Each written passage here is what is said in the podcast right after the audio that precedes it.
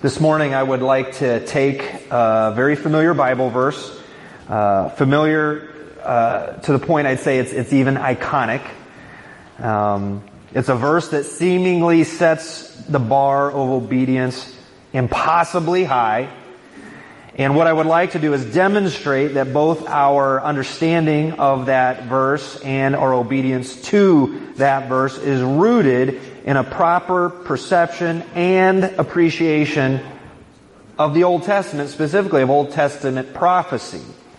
The verse is 1 Peter chapter 1 and verse 15. I invite you to turn to 1 Peter chapter 1. The verse that we're going to be keying in on and, and, and extrapolating is, as he who called you is holy, you also be holy in all your conduct. This sermon is critical, I believe, because it places a proper emphasis on, on this series that we're going through, our, our search for Old Testament types and seeing Christ in the Old Testament and in the prophecies.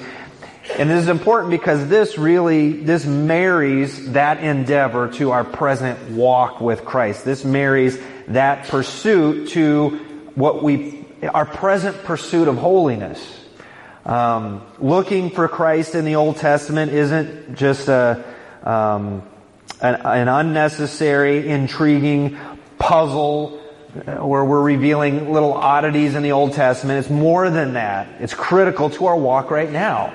I think the Old Testament is largely neglected in a lot of churches today and we want to spend proper emphasis on it. But every once in a while, I think jumping back to the New Testament here to remind ourselves why we're following that pursuit. Um, you remember uh, in the early 90s, I remember a guy came to our school and you remember the magic eye? You remember what that was? The, uh, put, put that image up there on the screen. You guys remember that? That was really big, early 90s. I think they had just developed a computer program to do it. So how many, how many looking at that, don't say what it is, but how many can tell the 3D image that's there? Anyone can do that? Really quickly, easily? Raise your hand if you can see what it is. Anybody here? Really? I can do it. I'm pretty quick. You just gotta kind of cross your eyes.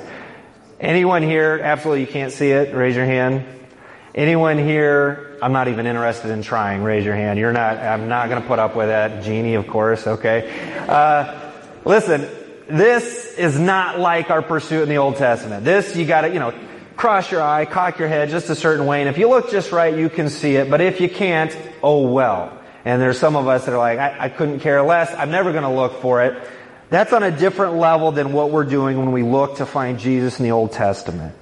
When we're looking to find Jesus in the Old Testament, what's at stake um, is indicated here in this passage. Being able to properly see Christ in the Old Testament. Our holiness is at stake. And knowing what's at stake indicates the value of what we search for and the value of who we seek. So let's take some time to look at this command as he who called you is holy, you also be holy in all your conduct. In this sermon, hopefully we can answer the question, how? How can I be obedient to this command?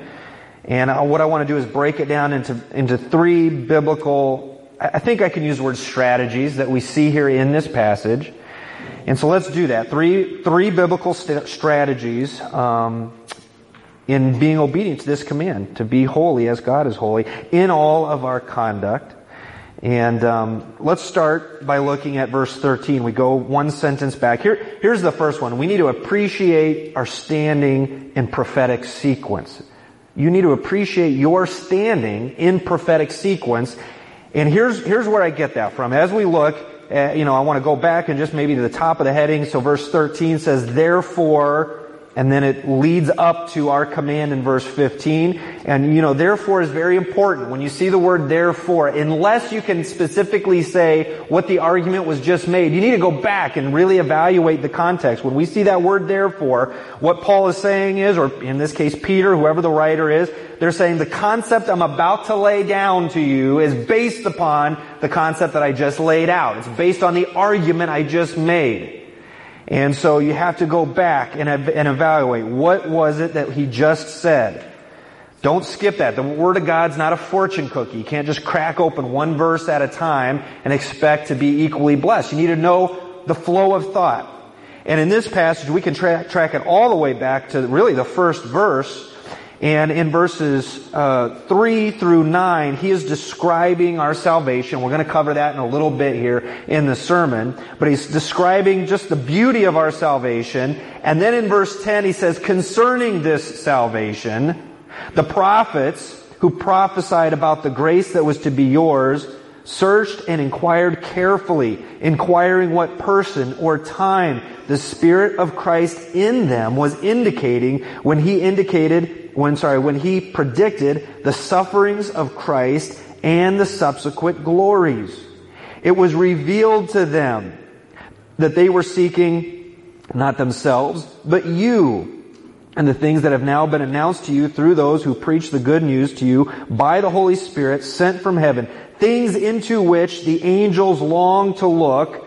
Therefore, prepare your minds for action and being sober minded, set your hope fully on the grace that will be brought to you at the revelation of Jesus Christ. As obedient children, do not be conformed to the passions of your former ignorance, but as he who called you is holy, you also be holy in all your conduct in Peter's exhortation for your holiness, he starts the argument all the way back at the prophets early in scripture who were prophesying about the salvation to come.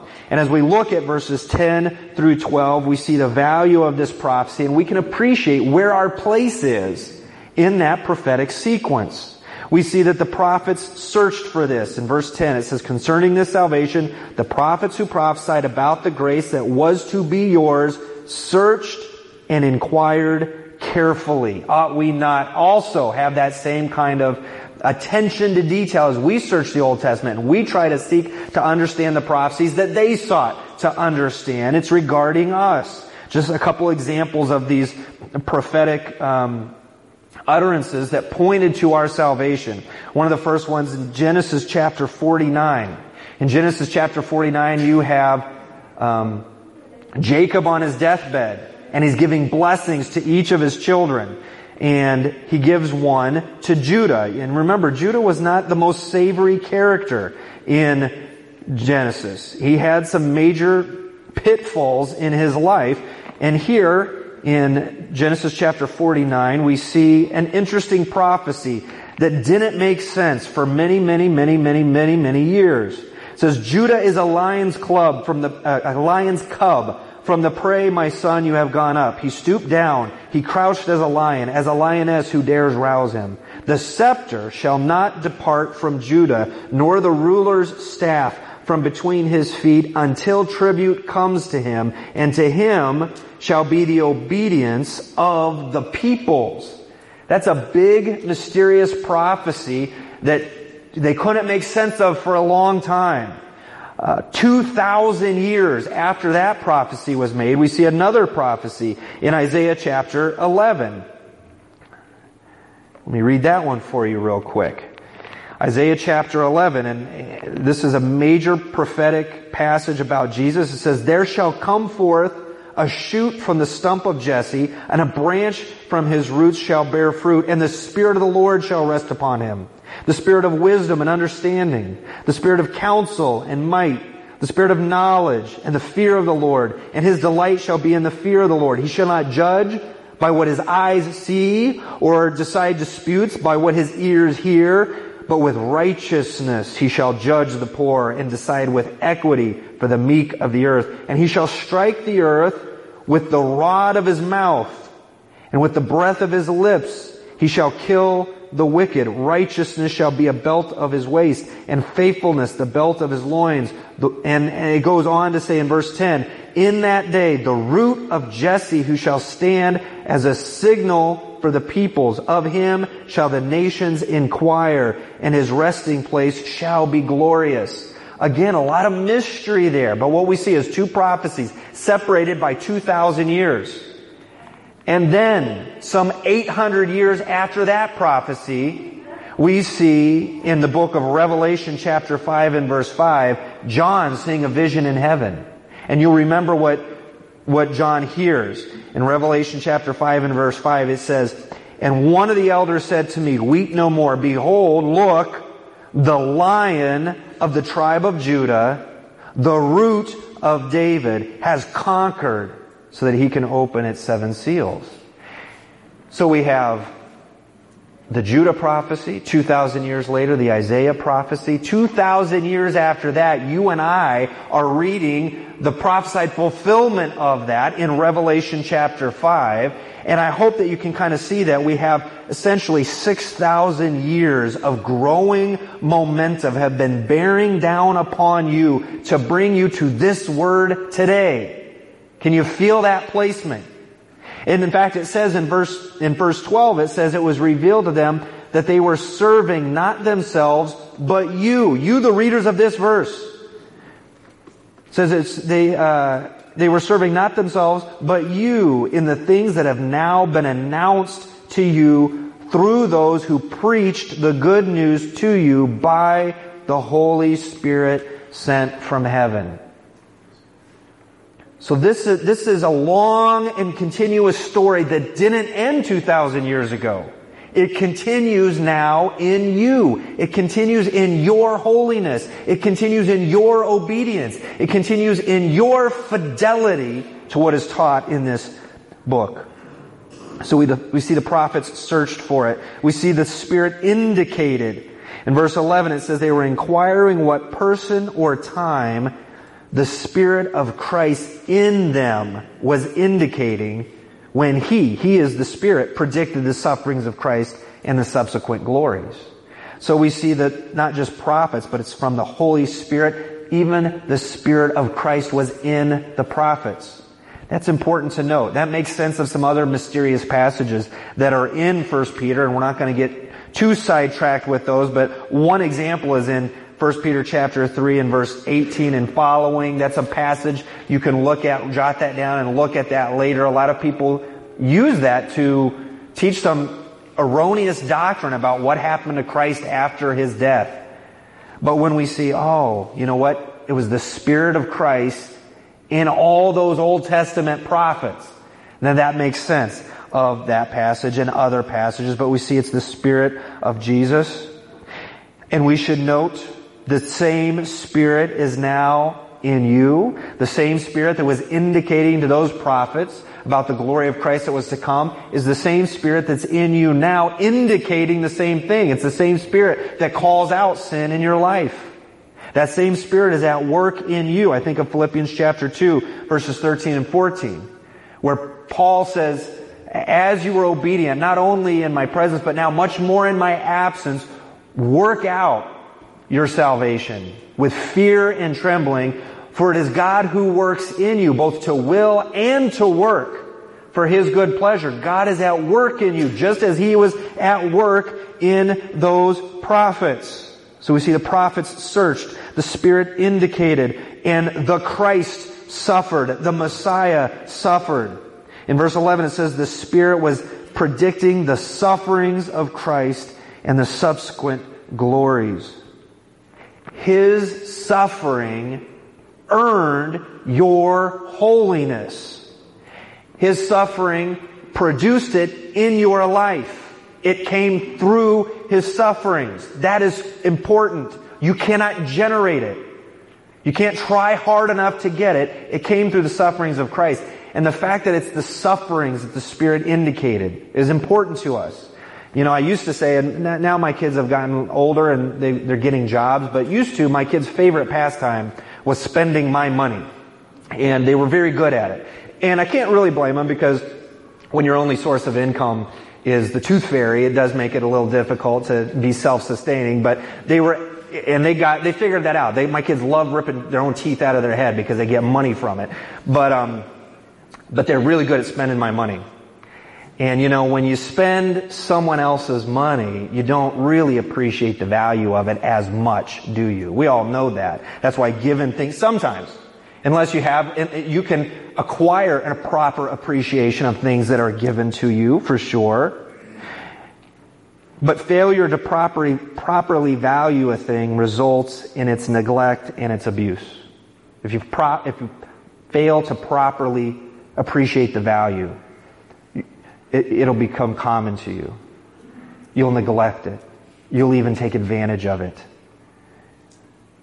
And when we see the value, you know, cost indicates value. And just because something is free to you doesn't mean it was free. It cost somebody something. And your holiness came at the price of the suffering of the Son of God. So, let's not look at verse 15 and think, man, God's setting that bar so high. How could He possibly? He's given you everything you need to be obedient to that verse.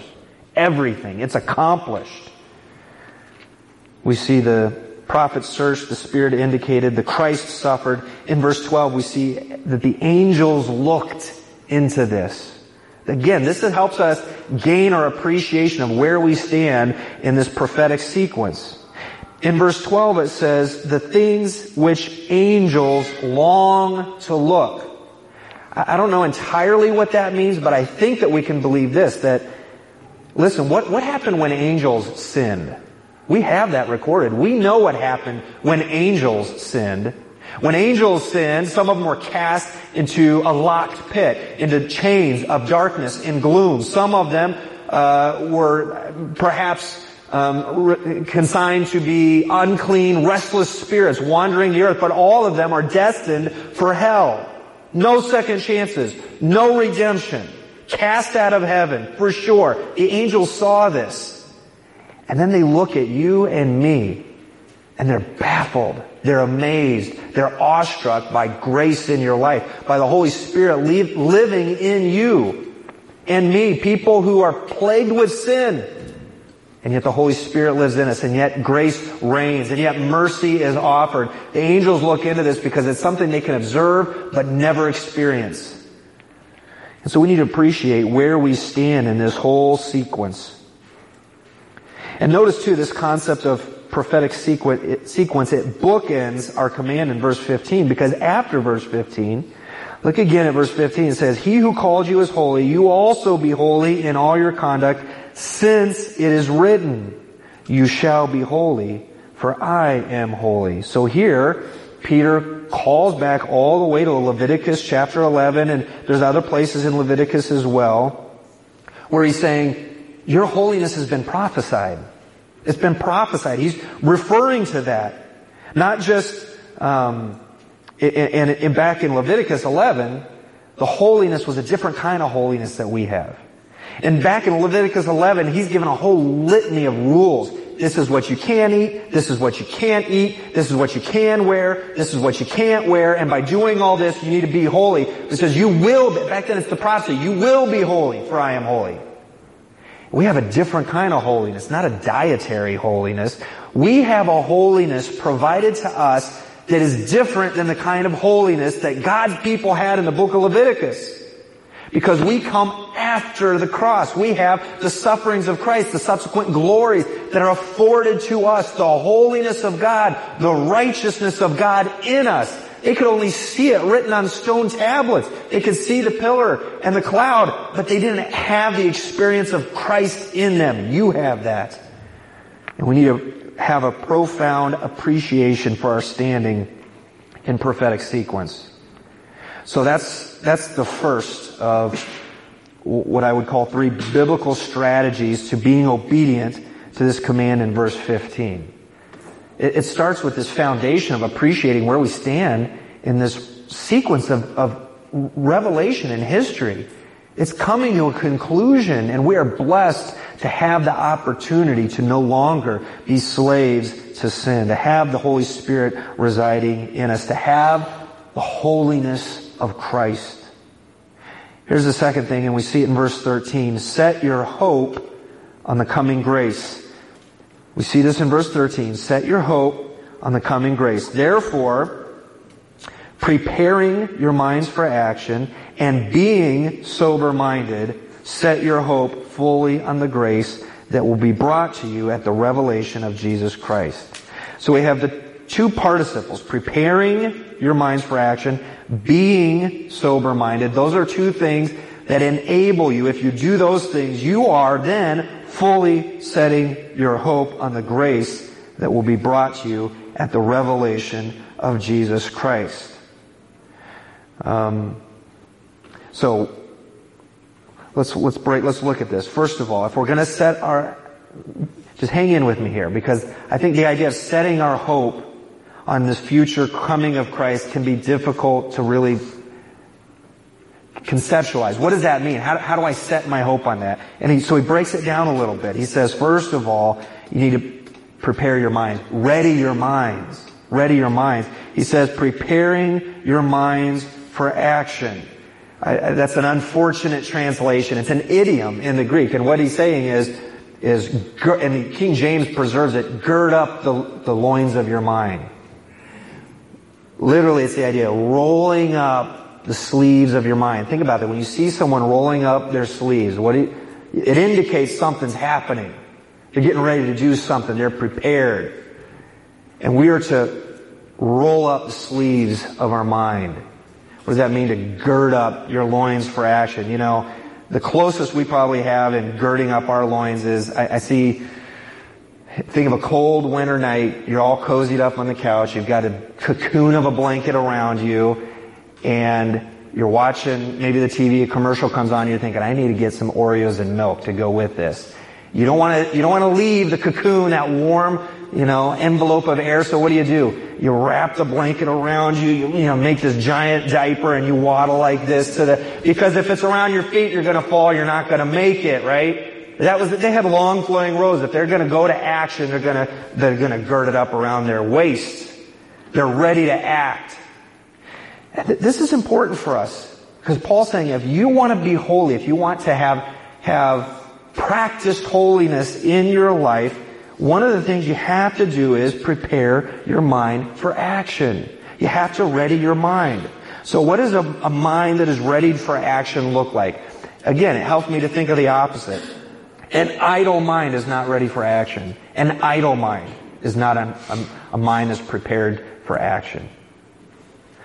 Uh, a distracted mind is not one that's ready to respond to the temptation of sin appropriately.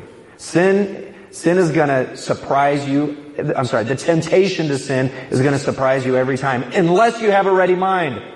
And then you can see it. You're prepared for it. You're praying ahead of time. Like Jesus said, keep us from temptation. A ready mind is not a mind that refuses to engage unless it is first entertained. There's a lot of minds out there that are refuse to engage unless it is first entertained. An unexercised mind is not a mind that's ready for action. It's good to read. YouTube videos are very instructional, but books are instructional too. And with that in mind, a biblically illiterate mind is not a mind that is prepared for action. And perhaps as we think of Peter's history, I wonder how many times the words haunted him that Jesus said, could you not stay up and watch with me one hour? Guys, an exhausted mind is not a mind that's ready for action. An exhausted mind is not a mind that's ready to resist temptation. An exhausted mind is not a mind that's ready to behave and be an instrument in the Lord's hand. So we need to have our minds readied and, he says, not just preparing your minds for action, but being sober-minded. There must be a sobriety to the way that we think about our present condition. Our present condition being, listen, we, we, get, we need to be honest with ourselves. We sin. We do. We let ourselves down, we let our family down, we let our God down in a sense. We sin every day. We need to be honest about what condition am I in. We look at a very broken world around us that's just covered in sin and hurt and distress and disbelief. And we need to have uh, a sobriety in the way that we think about our present condition and our anticipated extraction from it. That, that's the whole point here is Peter has a very futuristic view of salvation. You know, different, different writers of scripture would emphasize different components of our salvation. Peter was very future oriented. The salvation is coming. In Peter's mind, salvation is done when I'm extracted from this situation. When I'm no longer plagued by sin, when I'm no longer in this world, when I'm with Jesus, that's when my salvation is done. And we think of our salvation as 100% complete. In some, in some sense it is, because Christ has won our righteousness, it's done. But in some, in other case, it's not. Look at verse, look at verse 3 when he describes the salvation. And you can just see he's looking forward to it. He says, Blessed be the God and Father of our Lord Jesus Christ. According to his great mercy, he caused us to be born again to a living hope. This is the hope he's talking about. Through the resurrection of Jesus Christ from the dead, to what? To an inheritance that is imperishable, undefiled, and unfading, kept in heaven for you, who by God's power are being guarded. Right now we're being guarded through faith for a salvation ready to be revealed in the last time. In this you rejoice, though now for a little while, if necessary, you have been grieved by various trials, so that the tested genuineness of your faith, more precious than gold that perishes, though it is tested by fire, may be found to result in praise and glory and honor at the revelation of Jesus Christ. Meaning when He is revealed to the whole world, when He comes back again and we go to meet Him. Though you have not seen Him, you love Him. Though you do not now see Him, you believe in Him and rejoice with joy that is inexpressible and filled with glory, obtaining the outcome of your faith, the salvation of your souls. So, if we're going to live in a holy, in a, in a, in a, in a lifestyle of holy conduct, if we're going to be obedient to verse 15, we have to discipline our minds to set our hope on the coming grace. We have to discipline our minds. We have to live in sobriety and recognize I, this is not the final chapter. The way I am now is not the way I will always be and I, I can't strategize my way out of it. I'm waiting for Christ. And in that waiting, I'm becoming more like Him because His Spirit is in me and the weight of all prophecy is bearing down upon me and I've readied my mind for action. So fully setting our hope on the future grace more than anything is a mental discipline. But not only must we discipline our mind to be holy in all our conduct, but this third for lack of a better word, strategy requires our passions. Not just our mind, not just awareness of where we are in the scheme of prophecy, but it requires our passions. In verse 14, the third thing is we must displace our former passions. If we're going to be holy, if we're going to be obedient to verse 15, we must displace our former passions. As obedient children, do not be conformed to the passions of your former ignorance. Let's think about one word at a time here. The word ignorance leaps out to me because this, in my mind, is affirmation of our previous conclusion that this new hope we have in Christ is a, an awakening of our understanding. It's a preparing of our mind, a renewing of our mind. I think he's continuing that because then he contrasts that and says, before it was ignorance. But now you have an awakened mind. So it's not just wishfulness, it's not glib belief, it's, it's rooted in understanding. That's what our hope is. And he says, before that, it was rooted in ignorance. But now, now you're informed. As obedient children, do not be conformed to the passions of your former ignorance. The word conformed is the idea of being pressed into shape by repeated exposure. Pressed into shape by repeated exposure. Think about Invisalign. Teeth, right? Get your teeth all nice and straight. And if you don't constantly put those, at the, what is it called, a retainer. you don't put that retainer in every night, your teeth are going to go crooked again. But that constant, regular exposure to what is proper and what is right aligns it and keeps it aligned. And it works both ways. If you are constantly, repeatedly exposing yourself to that which is not holy, if you're allowing for that uh, wickedness in your life, the more repeated those passions are in your life, the more permanent the conformity becomes to the wrong things. The more repeated those passions are in your life, the more permanent the conformity is to the wrong things. This is why it's so hard to overcome a sin pattern because it's strongest at the point where, where you realize you need a change. That's, that, that's the strongest it will ever be in your life. But when you start to develop different patterns in your life, you know, our minds are so moldable. Our passions are so moldable. Things change. And when you start walking righteously, repeatedly, it gains strength in your life. It's a spiritual inertia that gets you out of that hole of sin. It just seems so insurmountable at the time. But God has equipped you. He's given you what you need. I think one of the, one of the, I shared this with my, my kids. One of the things that is so helpful is don't reward bad behavior in your own life, in your life.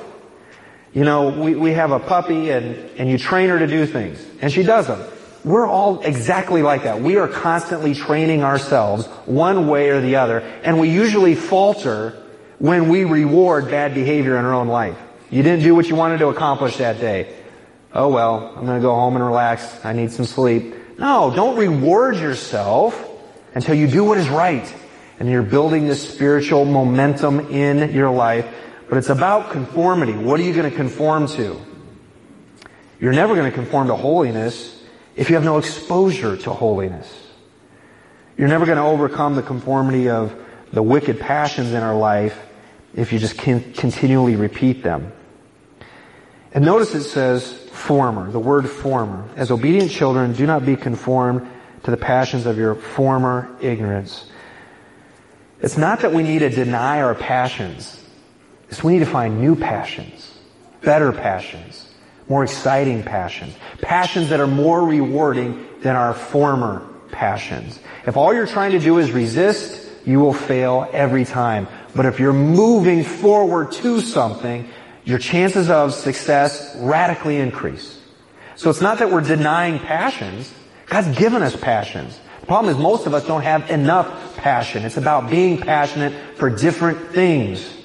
Excited to get up, spend time in the Word. So dependent on prayer, you know I can't get through a day without praying. Passionate about your marriage relationship. Passionate about the blessings that God has put into your life. Passionate about the opportunities. I, I talk to so many of you and I, I love seeing the, all the different vocations, but the passion that you know God is using you in some way through your vocation in other people's lives. That is so encouraging to me because you're taking hold of your passions. So we need to displace our former passions, find better passions. This is according to Galatians chapter 5, that put off, put on principle. Put on better passions, more rewarding passions. Feed those passions.